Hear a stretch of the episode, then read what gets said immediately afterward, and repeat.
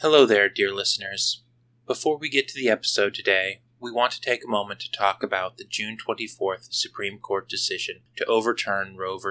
Wade. This decision stripped away the right and access to safe and legal abortions in many states. Restricting access to comprehensive reproductive care, including abortion, threatens the health and independence of all Americans, and they're already talking about using this decision to attack other rights as well.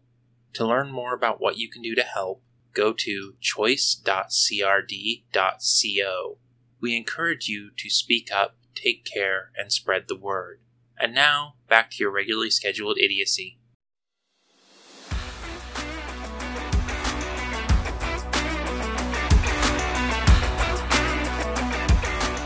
Welcome to Two Idiots and a Dog presents Zolgar's Comic Chat, a mostly solo cast where I read through my ever growing comic and graphic novel collection and talk about them.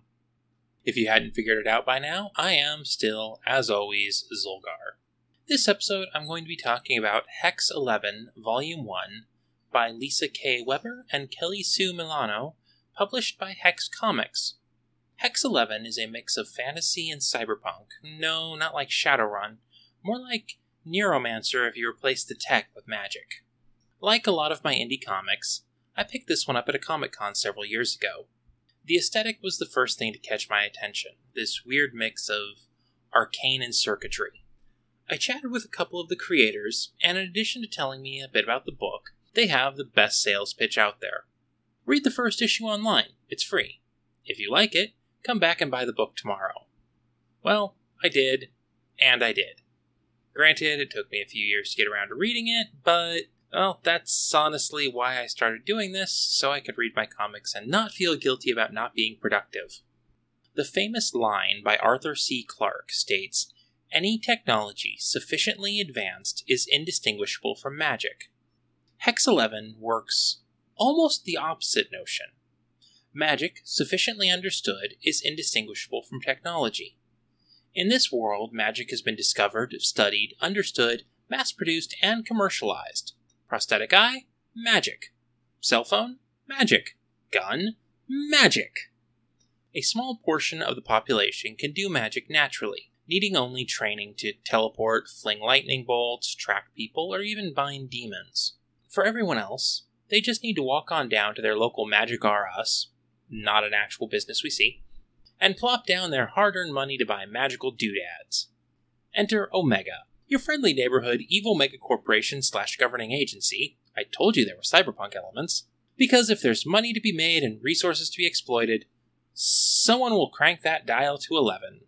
Story aside, I am in love with this world. If the ladies of Hex Comix ever decided to make an RPG set in this world, I would buy it in a heartbeat. The story focuses primarily on Eleanor, a young woman with natural talent, apprenticed to a skilled witch who seems to maybe know a little bit too much about things to come. It opens with Eleanor being sent on what seems to be a very mundane task of acquiring a scarf. And as is usually the case with comics, things go sideways right quick and she finds herself entangled in a plot involving Omega, a demon, a thief, an assassin, and a MacGuffin that will literally change the face of the world as they know it if it falls into the wrong hands. It is well written. There is a bit of exposition at the start, but when you're dealing with a world so different from the normal expectations of sci fi or fantasy, you need at least a basic explanation of what you're getting into. The characters are compelling, and the writing is well paced, with more world building mixed into the story and a few twists you may not expect. Volume 1 tells a contained story while also setting up more for Volume 2, and once you start reading it, you're not going to want to put it down. The art is strong as well, full color with detailed characters, and then backgrounds that are just slightly muted. There are still details, but the characters are definitely what's in focus. All characters have slightly exaggerated proportions and features. Unlike many comics featuring a female protagonist, the art is not meant to cater to the male gaze. Even with the fact that when Eleanor unleashes her full power, her clothes get damaged. It's limited mostly to the sleeves of her shirt, instead of going to the barely there rags that some titles would only use to keep from getting an adult rating. The details are great and the characters are all unique and expressive. action is clear, but it's still giving a sense of chaos. And the detail of the magic, this intense glowing circuitry pattern on people hovering in the air, interacting with the world as spells are cast. Some of the pages feel like they should actually be lit up, and I love it. If you were to flip through this book with just the art, none of the text, you would still get a sense of what was going on, kind of like watching a movie on mute. It all flows together well enough to make a single cohesive book that, well, I'm not going to say it's perfect, but I will say that it was almost written exactly for me. In conclusion, I love this book. If you enjoy genre blending, cyberpunk, strong female protagonists, books that don't rely on eye candy to attract the male audience, and good art, I think you'll love it too. Don't take my word for it though. Go to hexcomix.com, that is comics with an X, and read the first issue, then go buy volumes 1 and 2. And while you're there, buy me a Dragon Kitty enamel pin. Thank you for listening. If you've enjoyed this episode, please consider sharing it with a friend. If you didn't enjoy this episode, please consider sharing it with someone you don't like so they can suffer too. Either way, I appreciate your listening and would love to hear your thoughts. Also, be sure to listen to the other shows from Two Idiots and a Dog Media. In most of them, there's even actually two of us. If you'd like to keep in touch, you can find us on pretty much all of the social media platforms at TIAAD Media. Typically, I'm the one you'll be interacting with there. You can also join us on Discord. You will find all pertinent links in the show notes. Consider also checking out Fanscape. Their narrator hasn't written a promo yet, so I guess that means it's on me. Do you like fanfiction? Do you like full cast audio dramas?